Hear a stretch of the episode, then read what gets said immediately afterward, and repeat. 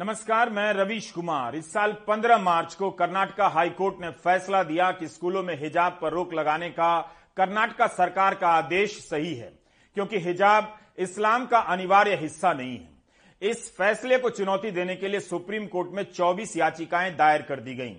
Justice Hemant Gupta और justice Sudhanshu Dhulia की bench ने 4 सितंबर से लेकर 22 सितंबर के बीच 10 दिनों तक सभी पक्षों को विस्तार से सुना। आज इस बेंच का फैसला आ गया। सुप्रीम कोर्ट की दो जजों की बेंच ने इस सवाल पर विचार करने के लिए अब बड़ी बेंच के पास भेज दिया है, क्योंकि फैसले को लेकर दोनों जजों की राय अलग अलग रही है।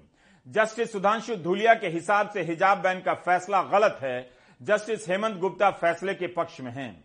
हम इस फैसले पर आएँगे, लेकिन उससे पहले यह देखना भी ज़रूरी है कि अदालत तक पहुँचने से पहले इस मामले को लेकर सड़क पर क्या क्या हुआ। पिछले साल नवंबर और दिसंबर से यह मामला तूल पकड़ता है। जब दिसंबर के अंतिम सप्ताह में उडुपी का पीयू कॉलेज हिजाब पहनकर आने वाली लड़कियों को रोक देता है, इसके विरोध में छह लड़कियाँ प्रदर्शन करने लग जाती हैं। फरवरी आते आते यह मामला और उग्र हो जाता है। आठ और नौ फरवरी तक कर्नाटक के कई हिस्सों में हिजाब के समर्थन और विरोध में प्रदर्शन होने लग जाते हैं। यह मामला कर्नाटका हाईकोर्ट की तीन जजों की बेंच में भेजा जाता है। जस्टिस अवस्थी की बेंच 11 दिनों तक सुनवाई करती है और फैसला देती है कि हिजाब इस्लाम का अनिवार्य हिस्सा नहीं है। हमें इस घटना के बारे में हमेशा यह ध्यान रखना चाहिए कि अगर हिजाब का विरोध सामाजिक परिवर्तन के लिए था तो समाज को विश्वास में लेकर किया जा सकता था। ज़ोर ज़बरदस्ती की ज़रूरत नहीं थी। क्या आप किसी समुदाय को पाकिस्तान भेज देने के नारे के साथ सामाजिक परिवर्तन के लिए उत्सुक कर सकते हैं?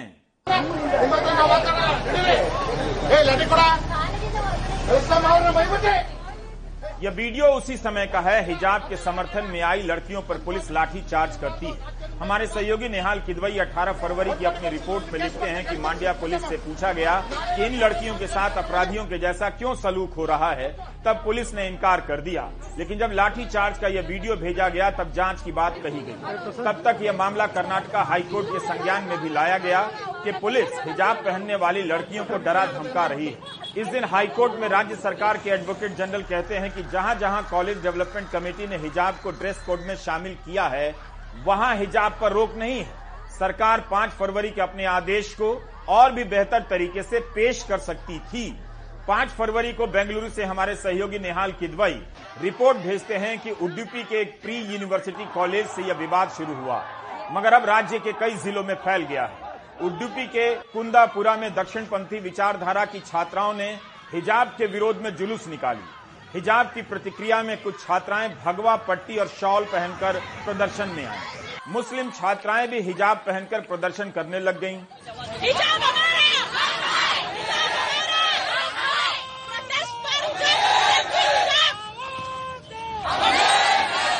जेबा शिरीन कहती हैं कि सुल्ली डील्स बुल्ली बाई को देखिए। मुस्लिम महिलाओं की ऑनलाइन बोली लगाई जा रही है।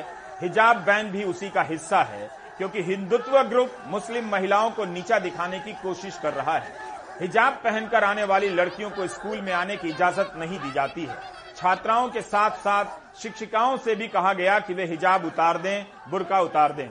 यह दृश्य अपने आप में शर्मनाक था। मैं जानता हूँ कि अगर किसी महिला से सरे बाज़ार दुपट्टा उतारने के लिए कहा जाए तो आप बिल्कुल पसंद नहीं करेंगे। यहाँ जो भी हुआ, वो गरिमा के साथ खिलवाड़ था, न कि सामाजिक परिवर्तन का अभियान, क्योंकि यह डरा धमका कर जबरन किया जा रहा था। नफरत की आंधी में आज के भारत के लोगों को कुछ भी गलत नहीं लगा, यह बात इतिहास नोट करेगा।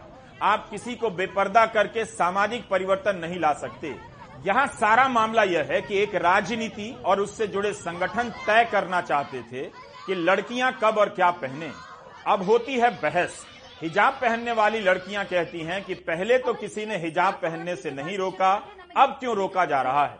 तो एक सवाल जोड़ा जाता है कि पहले हिजाब पहनकर लड़कियाँ नहीं आती थी, अब क्यों आ रही हैं? प्रधानमंत्री ने अपनी पार्टी के सांसद प्रवेश वर्मा के बयान पर कुछ नहीं बोला है। जिसमें उन्होंने एक समुदाय के आर्थिक बहिष्कार की बात कही है।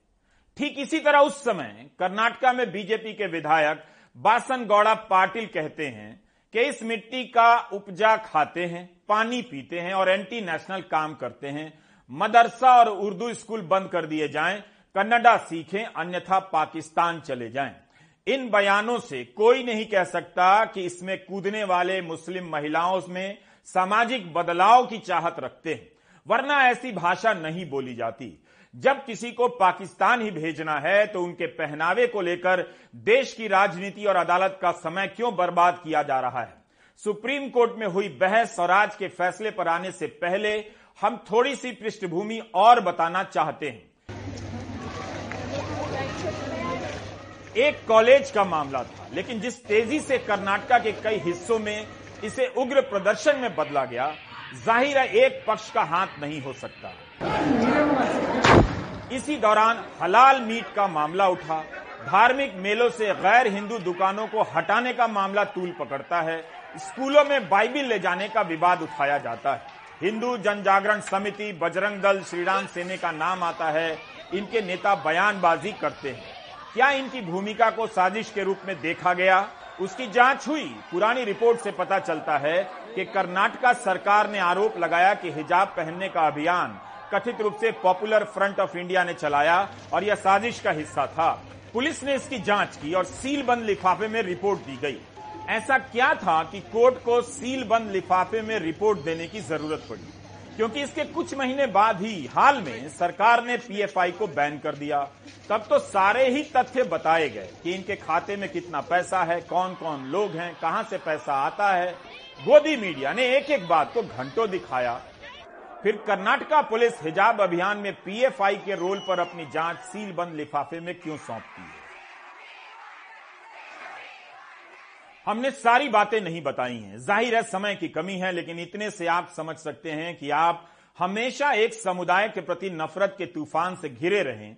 इसका समय समय पर इसी तरह इंतज़ाम किया जाता है।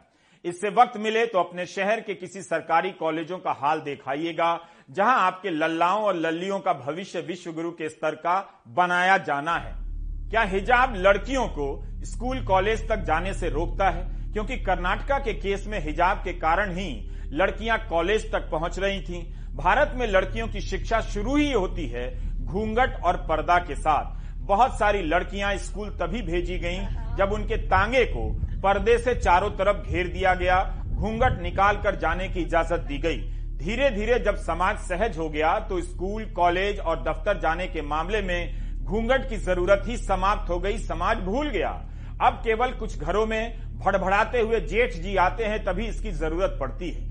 घूंघट की पहचान एक सामाजिक बुराई के रूप में होती है, मगर उसी के सहारे लड़कियाँ पहली सीढ़ी चढ़ती हैं। सुनवाई के दौरान सिख लड़कियों का हवाला दिया गया कि सर ढकती हैं, कृपाण लेकर जाती हैं। कोई नहीं रोकता है। यहाँ हिजाब पहनकर लड़कियाँ स्कूल तो जा रही हैं। क्या यहाँ पर हिजाब स्कूल जाने की गारंटी नहीं है? वकील मीनाक्षी अरोड़ा संयुक्त राष्ट्र की एक समिति का हवाला देते हुए कहती हैं कि समिति ने पाया है कि ड्रेस कोड को छात्रों को स्कूल आने से रोकने के बजाय उनकी भागीदारी को प्रोत्साहित करना चाहिए। जब फ्रांस में हिजाब पर प्रतिबंध की बात उठी तो मीनाक्षी अरोड़ा ने कहा कि उस देश में बहुत सख्ती से धर्मनिरपेक्ष नीतियों का पालन होता है। वहाँ किसी भी धार्मिक प्रदर्शन की अनुमति नहीं है। कर्नाटका के संदर्भ में यह बात उठी कि हिजाब पहनने से रोकने का बुरा असर पड़ रहा है। बड़ी संख्या में लड़कियाँ स्कूल जाने से बच रही हैं। इसकी संख्या को लेकर विवाद होता रहा। इस मसले पर कर्नाटका हाईकोर्ट में 11 दिनों तक, सुप्रीम कोर्ट में 10 दिनों तक सुनवाई हुई। जब तक आप सुनवाई के दौरान उठाए गए कुछ सवालों, रखे गए कुछ तर्कों के बारे में नहीं जानेंगे, आप आज के फैसले के महत्व को नहीं समझ सकते।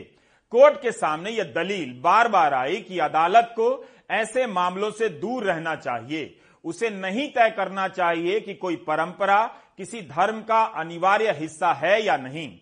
तब सुप्रीम कोर्ट की इस बेंच ने कहा कि इस मंच से जवाब नहीं दिया जाएगा तो किस मंच से दिया जाएगा?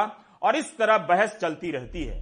राजीव धवन, प्रशांत भूषण, कपिल सिब्बल, दुष्यंत दवे, मीनाक्षी अरोड़ा, संजय हेगड़े, निज़ाम पाशा, देवदत्त कामत, सलमान खुर्शीद, आदित्य सोंधी, अब्दुल मजीद धर, हुजैफा अहमदी, शोएब आलम, कॉलिन गोन्जाल्विस जैना कोठारी, यूसुफ हातिम मुछला, कीर्ति सिंह तुलसी के राज ने अपनी ओर से बहस की।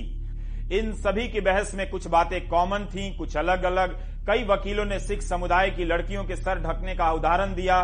कई वकीलों ने कहा, मामला संविधान पीठ के पास भेजा जाए। यही हुआ। बड़ी बेंच के पास भेज दिया गया है। सुनवाई के दौरान अफ्रीका, अमेरिका, कनाडा, फ्रांस जैसे देशों की अदालतों के फैसलों का हवाला दिया गया तो सुप्रीम कोर्ट ने कहा, भारत की बात हो। यानी अदालत इस बात को लेकर साफ़ थी कि यह विषय केवल भारत के संदर्भ में देखा जाएगा, लेकिन अफ्रीका और कनाडा की बातों को दरकिनार करने के बाद भी सॉलिसिटर जनरल अपनी दलील में ईरान का मुद्दा ले आते हैं। और कहते हैं कि हिजाब अनिवार्य प्रथा नहीं है। जिन देशों में इस्लाम राजकीय धर्म है, वहाँ महिलाएँ हिजाब के खिलाफ बगावत कर रही हैं। ईरान का किस्सा अलग है। जिस पर अलग से बात होनी चाहिए, वहाँ हिजाब का विरोध केवल हिजाब के लिए नहीं हो रहा, सत्ता के कुलीन तंत्र के खिलाफ भी हो रहा है।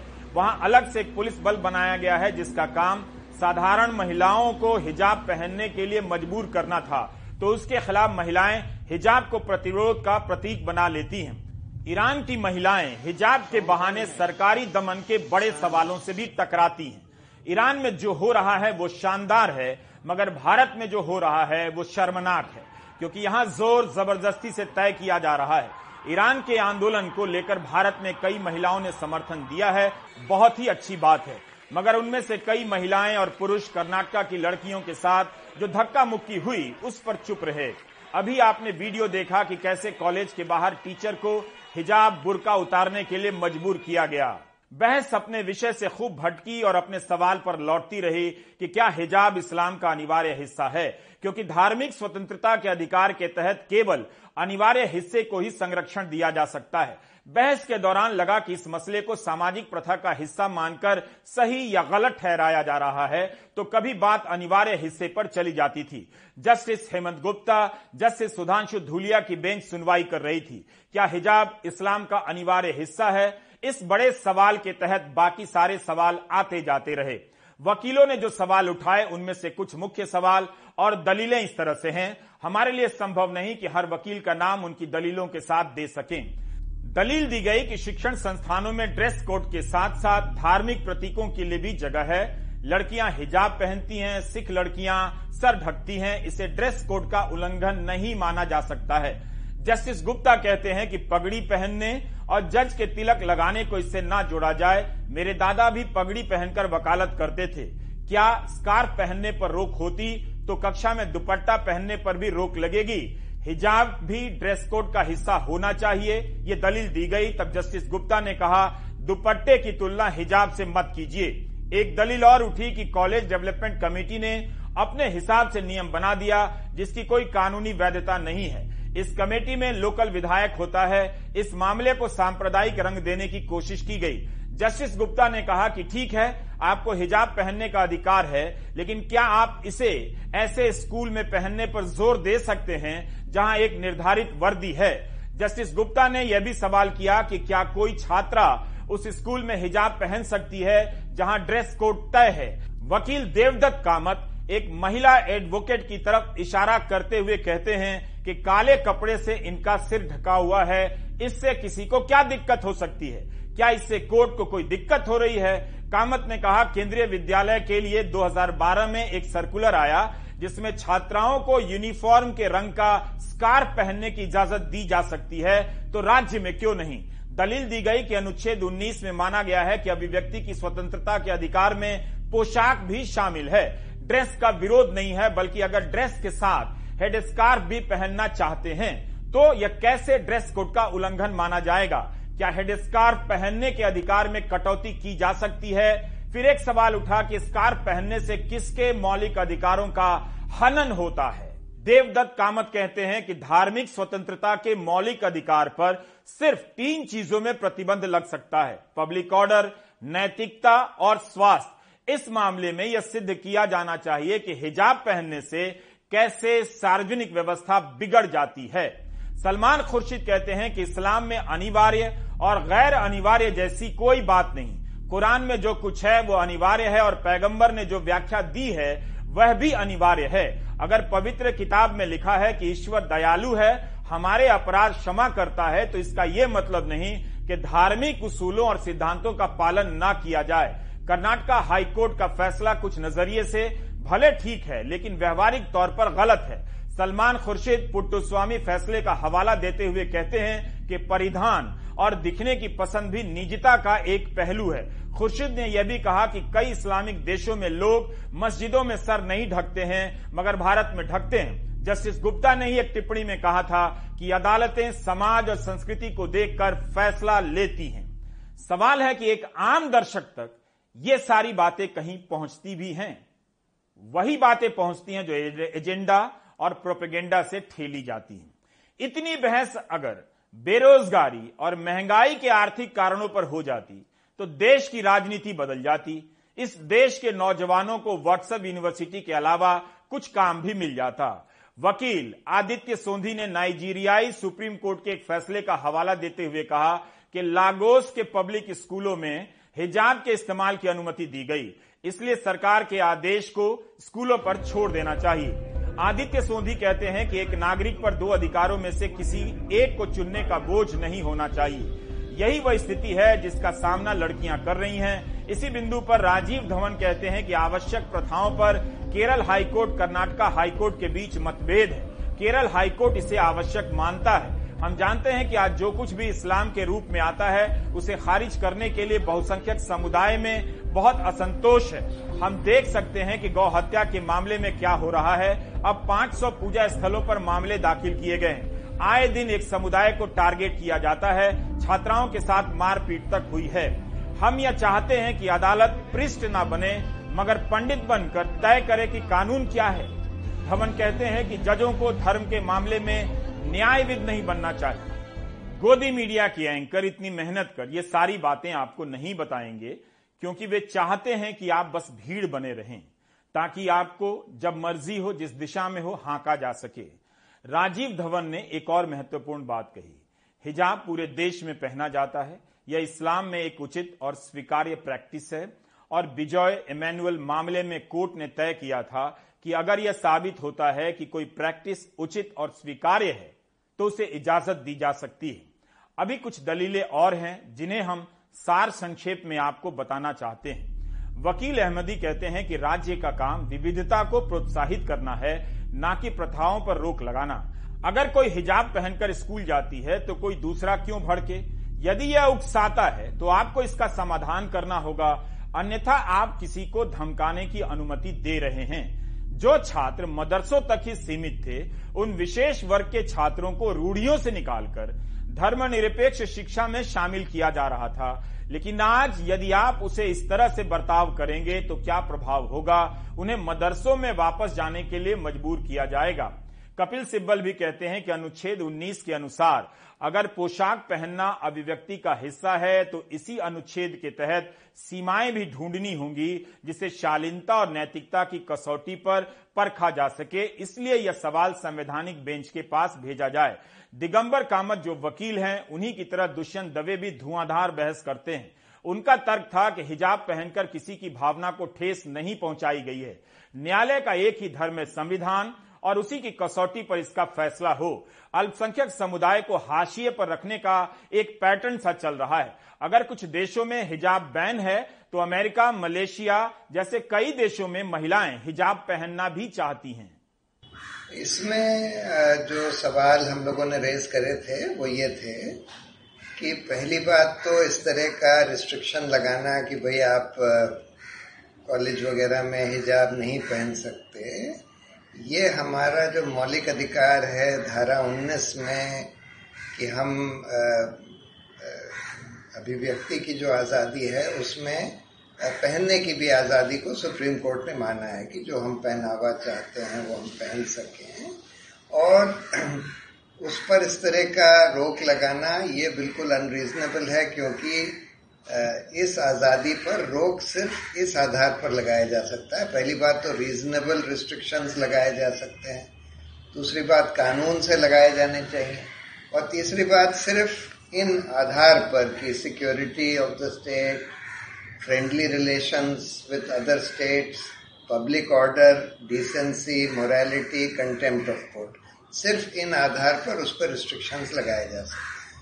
तो इसका हिजाब पर रोक लगाने का इन इन सब्जेक्ट से कोई मतलब नहीं था तो इसलिए ये बिल्कुल अनरीजनेबल रिस्ट्रिक्शन था।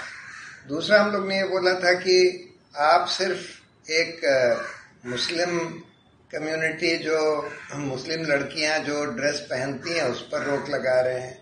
और उसका आधार ये ले रहे हैं कि भाई ये तो उनकी रिलीजियस आइडेंटिटी दिखाता है, हम ये नहीं चाहते कि कोई रिलीजियस आइडेंटिटी कॉलेज में दिखाई जाए। तो फिर आप दूसरे जो रिलीजियस आइडेंटिटी दिखाते हैं, जैसे क्रिश्चियन लोग क्रॉस पहनते हैं सिख लोग पगड़ी पहनते हैं हिंदू लोग तिलक लगाते हैं, इनके ऊपर आप क्यों नहीं रिस्ट्रिक्शन लगा रहे? तो ये तो बिल्कुल डिस्क्रिमिनेटरी हो गया रिलीजन के आधार पर। तीसरा हम लोग ने ये बोला था कि आर्टिकल 25 मौलिक अधिकार देता है कि हम अपनी रिलीजन प्रैक्टिस कर सकते हैं और उसमें रिलीजन में जो हमारी रिलीजियस ड्रेस है, जो कल्चर है, इन सबको भी प्रैक्टिस कर सकते हैं। हाई कोर्ट अनफॉर्चुनेटली इस आधार पर चला गया कि भाई ये कोई एसेंशियल रिलीजियस प्रैक्टिस नहीं है। यानी कि उस रिलीजन के लिए कोई ज़रूरी नहीं है। ये हिजाब पहनना। उसको उसमें जाने की ज़रूरत ही नहीं थी। कर्नाटका सरकार की तरफ़ से solicitor general Tushar Mehta, attorney general P Navadgi और एएसजी के एम नटराज ने अपने अपने पक्ष रखे। इन तीनों ने कर्नाटका सरकार और कर्नाटका हाईकोर्ट के फैसले के बचाव में अपनी बातें रखी। मीडिया में आपको हिजाब बैन हिजाब बैन ही सुनाई देगा, लेकिन सुप्रीम कोर्ट में सॉलिसिटर जनरल तुषार मेहता ने अपनी मुख्य बातों में इस बात को रेखांकित किया कि सरकारी आदेश में कहीं नहीं लिखा है कि हिजाब बैन है। ये सभी धर्मों के लिए है, लेकिन यह मुद्दा जाना ही जाता है हिजाब बैन के नाम से। तुषार मेहता ने एक और बात कही कि याचिकाकर्ताओं द्वारा कोई दावा नहीं किया गया कि हिजाब पहनना अनादिकाल से एक प्रथा है। एक दिन इसका भी वक्त आएगा कि अदालतें यह तय करने बैठेंगी कि हम अनादिकाल कैसे तय करें, कहाँ तक माने। इसकी समय सीमा क्या होनी चाहिए? तुषार मेहता ने यह भी कहा कि भगवा गमछे को अनुमति है, ना हिजाब को। हाईकोर्ट के फैसले में कोई ड्रेस निर्धारित नहीं।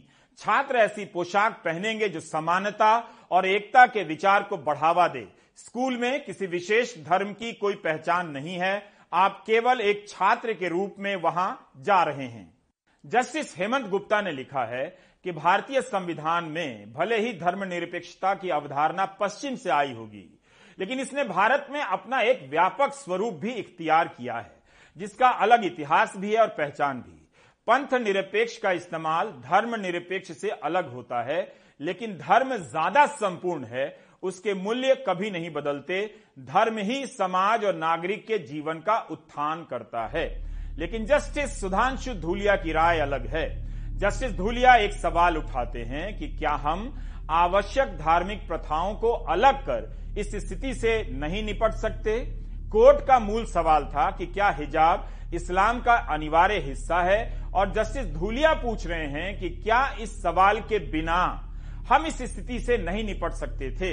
ये बेहद अहम सवाल है, क्योंकि हिजाब के नाम पर तनाव के हालात बनाकर उसकी जवाबदेही से बचने के लिए अनिवार्य पहलू का सवाल पैदा किया गया। जस्टिस धुलिया लिखते हैं कि अदालत के सामने यह सवाल होना चाहिए कि हिजाब के आधार पर किसी लड़की को शिक्षा से बेदखल कर क्या हम उसका भला कर रहे हैं? सभी याचिकाकर्ता हिजाब की मांग कर रहे हैं। क्या किसी लोकतंत्र में यह बहुत बड़ी मांग है? यह नैतिकता, सार्वजनिक व्यवस्था के खिलाफ कैसे है? अब हम फैसले पर आते हैं। हिजाब बैन को लेकर सुप्रीम कोर्ट का रुख क्या रहेगा, जानने के लिए पूरा देश उत्सुक था। लेकिन सुप्रीम कोर्ट का जो फैसला आया, उससे मामला सुलझा नहीं, बल्कि वहीं खड़ा हो गया, जहाँ से ये शुरू हुआ था। बेंच के दोनों जजों के विचारों में मतभेद रहा और मामला बड़ी बेंच के पास भेज दिया गया। बेंच की अगुवाई कर रहे जस्टिस हेमंत गुप्ता हिजाब बैन के पक्ष में रहे। उन्होंने कर्नाटक हाईकोर्ट के फैसले को बरकरार रखा और हिजाब बैन के खिलाफ याचिकाओं को खारिज कर दिया। जस्टिस गुप्ता ने अपने इस फैसले में कहा कि मैंने इस मामले में कानून के 11 सवाल तैयार किए हैं।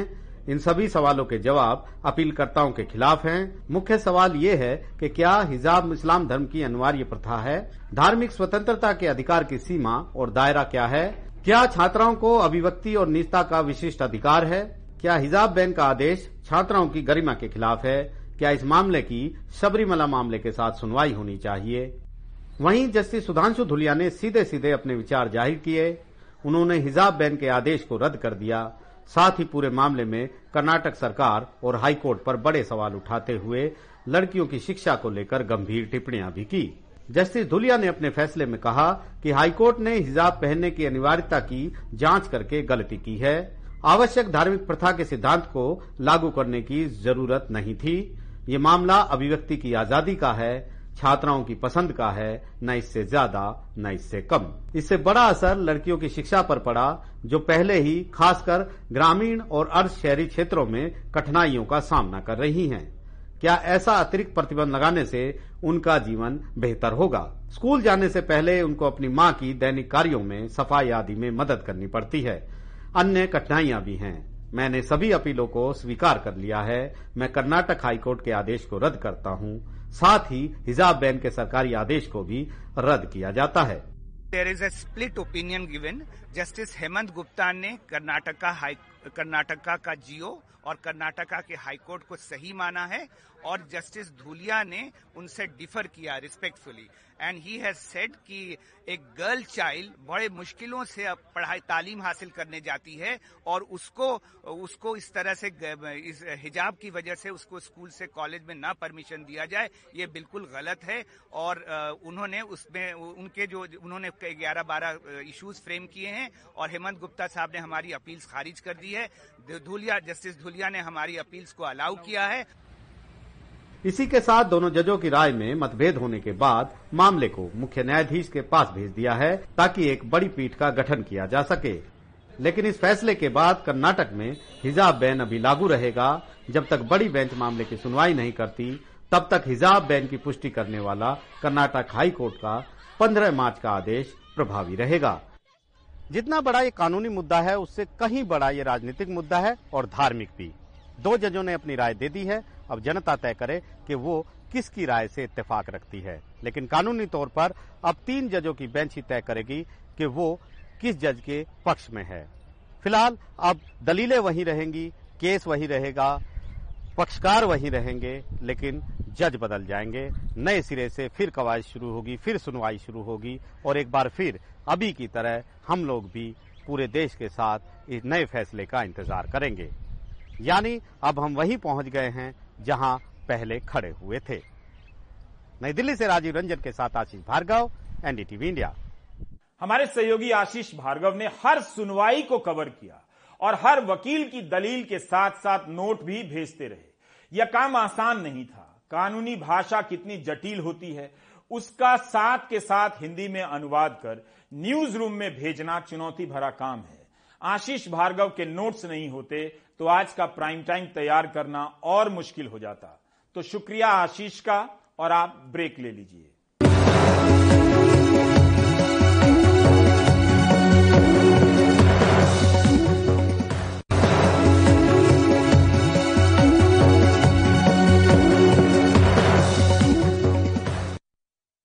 भारत के गोदामों में इतना गेहूँ खराब हो गया है, जिससे करीब 80 लाख गरीबों का पेट भर सकता था। बीते दो सालों में हरियाणा के सरकारी गोदामों में बयालीस हज़ार मीट्रिक टन गेहूँ बारिश की वजह से सड़ गया। एफसीआई और हरियाणा खाद्य आपूर्ति विभाग एक दूसरे पर इसकी ज़िम्मेदारी थोप रहे हैं। कैथल से रविश रंजन शुक्ला की यह रिपोर्ट देखिए।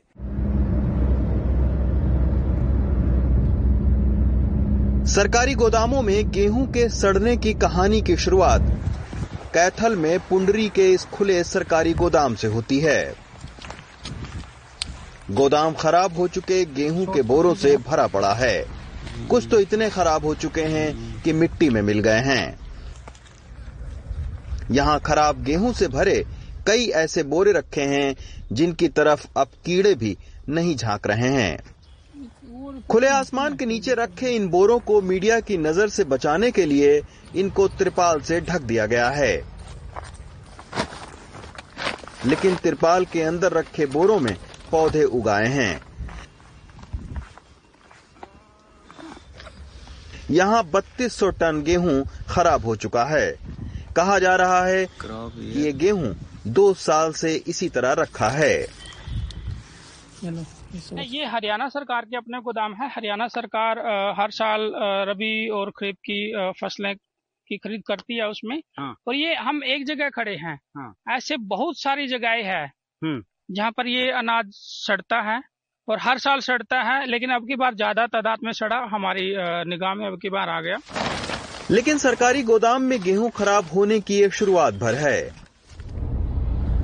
यहाँ से जब हम आगे बढ़े तो पाँच किलोमीटर दूर एक गेहूँ का दूसरा सरकारी गोदाम मिला।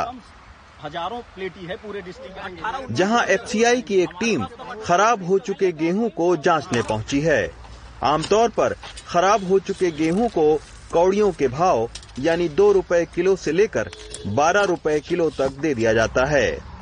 हरियाणा फ़ूड डिपार्टमेंट को एफसीआई के लोग कह रहे हैं कि हमने पत्राचार किया और हमने उनको बताया कि भाई आप अपना रख रखाव ठीक करिए।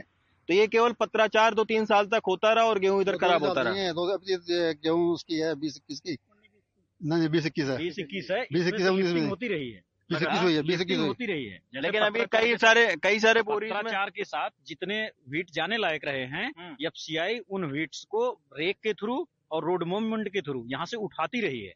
अब एक बात और अंतिम बताइए कि अब ये जब खराब हो गया है तो इसका जवाबदेही इसका क्या कार्रवाई होगी इसकी कार्रवाई कंसर्न स्टेट एजेंसी के जो इंचार्ज होंगे स्टेट एजेंसी उन पे लेगी।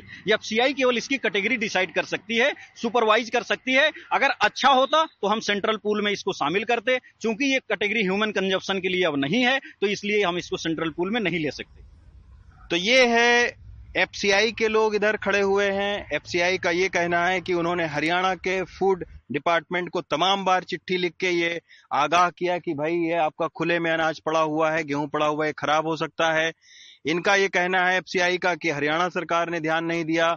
अब हम हरियाणा फ़ूड डिपार्टमेंट से बात करने की कोशिश करेंगे कि आखिर उनकी तरफ़ से अब क्या कहा जा रहा है और क्या जो किसानों के खून पसीने को एक करके ये जो अनाज उगाया गया था जो यहाँ लाया गया था अब वो जब खराब हो गया है तो क्या इसकी जवाबदेही किसी की बनती है या नहीं?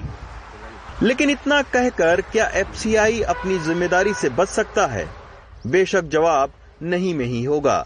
आपको लेटर लिख के बता कैमरे के सामने तो नहीं लेकिन खराब गेहूँ वाले गोदाम इंचार्ज से जब हमने फ़ोन पर बात की तो उनका कहना था कि ये गेहूँ छह महीने के लिए रखा गया था। तो एफसीआई की है। ढाई साल तक वहाँ माल पड़ा रहा। पिछले साल डेढ़ लाख कट्टा उसी प्लेटी से गए। एफसीआई ने इसको समय रहते उठाया नहीं। इसी में आपके लेटर में लिखा है कि 18, 19 और 19 बीस लेकिन एनडीटीवी के पास हरियाणा खाद्य नागरिक आपूर्ति एवं उपभोक्ता विभाग का एक पत्र है जिसमें खराब गेहूँ को कौड़ियों के भाव नीलाम करने का ज़िक्र है। इसके मुताबिक कुरुक्षेत्र में चौबीस हज़ार छह सौ चौबीस टन कैथल में ग्यारह हज़ार सात सौ चौरानबे टन, करनाल में छह हज़ार पाँच सौ सत्तावन टन, जबकि फतेहाबाद में दो सौ सोलह टन गेहूँ खराब हो गया है। अब कैथल की जिलाधिकारी ने इस मामले में एक जाँच कमेटी गठित की है। अभी हमने एसडीएम की चेयरमैनशिप में अंदर एक कमेटी बनाई है, वो इस मामले की जाँच करेगी।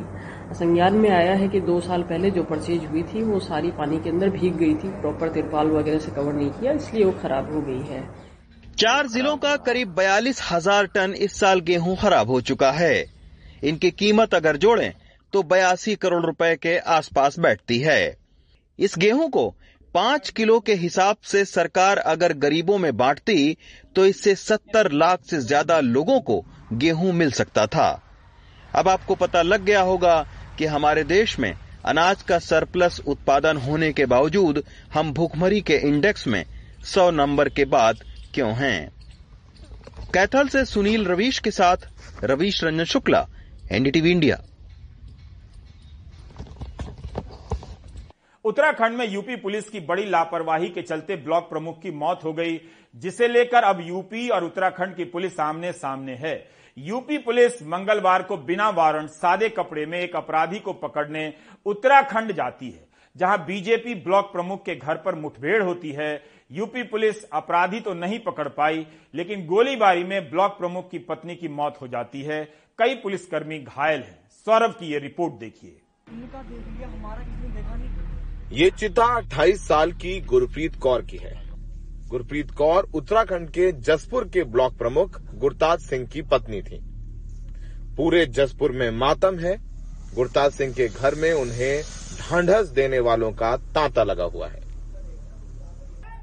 गुरताज सिंह का कहना है कि मंगलवार की शाम यूपी पुलिस के लोग सादी वर्दी में बिना नंबर प्लेट की गाड़ी से यहाँ आए और एक अपराधी को पकड़ने के नाम पर उनके घर के अंदर घुस गए।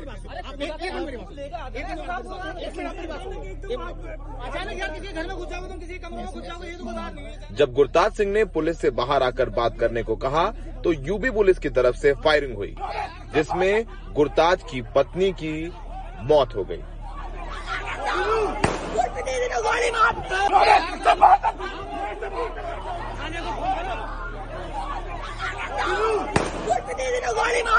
गुरताज का ये भी दावा है कि उनकी तरफ़ से न गोली चली है और न किसी पुलिसकर्मी को पीटा गया है। गुरताज के घर के बाहर यूपी पुलिस की गाड़ी अब भी बुरी हालत में खड़ी है, जिसमें कोई नंबर प्लेट नहीं है। फायरिंग का एक वीडियो भी वायरल हो रहा है जिसमें गोली चलने की आवाज़ है। इस वीडियो में यूपी पुलिस सिविल कपड़ों में पिस्टल के साथ नज़र आ रही है। गोली नहीं चली उनके ऊपर कुछ नहीं है। उनका एक फायर हुआ है उसके बाद उन्होंने जाते समय एक दो हवाई किए हैं। और उनकी सीधी जो पहला फायर हुआ है वो सीधा उसके लग गया। आपकी बाइक पत्नी के लग गया। हाँ। पहली गोली उनके लग गई। और उसके बाद हम उसे उठा के, मैं संजीवनी हॉस्पिटल ले गया तो वो जो पुलिस वाले चार लोग हमने पकड़ के उन्ना पुलिस को दे दी जब वो यहाँ से भागे, उन्होंने जो जाके वहाँ पे बताया, उन्होंने तुरंत उस कॉन्फ्रेंस कर दी। उनको जब दिन में यहाँ की कॉन्फ्रेंस हुई है, यहाँ के डीजी साहब ने एसएसपी साहब ने सबने यहाँ पे पूरी फोरेंसिक जाँच कराई। उन्होंने हर चीज़ का जायजा लिया चेक किया, इनके वाइपन मिले। जिस वाइपन से इंजरी हुई है, वो पिस्टल यहाँ मिला, उसका खोखा यहाँ मिला। इनकी गाड़ी यहाँ मिली, इनके चार फ़ोन यहाँ मिले। और सारी घटना, हम तो इनके यहाँ नहीं गए थे, यही हमारे घर पे आए थे। कोई इनके साथ कोई बदतमीजी नहीं हुई, कोई कुछ नहीं हुआ। लेकिन यूपी पुलिस की कहानी इससे बिल्कुल अलग है। यूपी पुलिस का कहना है कि वो एक अपराधी का पीछा करते हुए जसपुर में ब्लॉक प्रमुख के घर पहुँची। पचास हज़ार का इनामी बदमाश यहाँ छुपा हुआ था। लेकिन वहाँ पहुँचने के बाद यूपी के पुलिस कर्मियों को पकड़ लिया गया, उनके साथ मारपीट हुई उन पर गोली भी चलाई गई जिसमें छह पुलिसकर्मी घायल हैं। जिस घर में ये था उस घर में ये अपराधी गया उसको पीछे पीछे पुलिस गई और वहाँ पे अपराधी को पकड़ा। उसके बाद जो ये, जो घर के निवासी थे, उन्होंने उसको छुड़ा, छुड़ाने का प्रयास किया, उसको छुड़ा लिया, उसको भगाया। उसके बाद जो हमारी पुलिस है, उसको बंधक बनाया। बंधक बना के उनके साथ मारपीट की गई है। मारपीट करने के बाद उनको गोली मारी गई है। छह लोग हैं जो सीरियसली इंजर्ड है राइट नाउ अभी अस्पताल में है। इसमें से दो को गन शॉट इंजरी है। जिसमें से एक का भी ऑपरेशन होके वो ओटी से निकला। उधर उत्तराखंड पुलिस इस मामले में यूपी पुलिस पर घोर लापरवाही का आरोप लगा रही उत्तराखंड पुलिस ने यूपी पुलिस के कर्मियों के खिलाफ गुरप्रीत कौर की हत्या का केस दर्ज कर लिया है। यूपी पुलिस की पूरी लापरवाही है। यूपी पुलिस जो है, यहाँ पर एक तो बिना बताए आई। हमको कोई आला अधिकारी को सूचना नहीं, कोई थाने को सूचना नहीं। आके जो है उनको यहाँ का कोई स्थिति का ज्ञान नहीं। और उन्होंने जो है, एक तो यहाँ महिलाएँ है, ये है, उन्होंने देखना चाहिए कि भाई हम कहाँ जा रहे हैं। रात में आए, अगर आप जो है रेड कर रहे हो तो इस तरीके से रेड नहीं होती और यहाँ आके जो है, इतने सारे जो है, एक तो कोई वर्दी नहीं, कोई आई कार्ड नहीं, कौन पुलिस है, क्या है तो इस तरह से रेड नहीं होती है। ये गलत जो है उन्होंने किया है। इस पूरे प्रकरण में यूपी पुलिस और उत्तराखंड पुलिस आमने सामने है। यूपी पुलिस अपराधी को तो पकड़ नहीं पाई, बल्कि एक निर्दोष महिला की हत्या का आरोप उसके सिर लग गया। भारतीय कानून में नियम कायदे हैं कि अगर दूसरे राज्य जाते हैं छापेमारी करने तो आप वारंट लेके जाएँ लोकल पुलिस को बताएँ, उसको साथ लेके जाएँ। लेकिन उत्तर प्रदेश पुलिस ने कुछ भी इसमें फॉलो नहीं किया। जिसकी वजह से इतना बड़ा ड्रामा हो गया कि दोनों पुलिस एक दूसरे पर मुकदमे कर रही हैं। और ये तो चलिए छोटी बात है, एक निर्दोष की मौत हो गई है।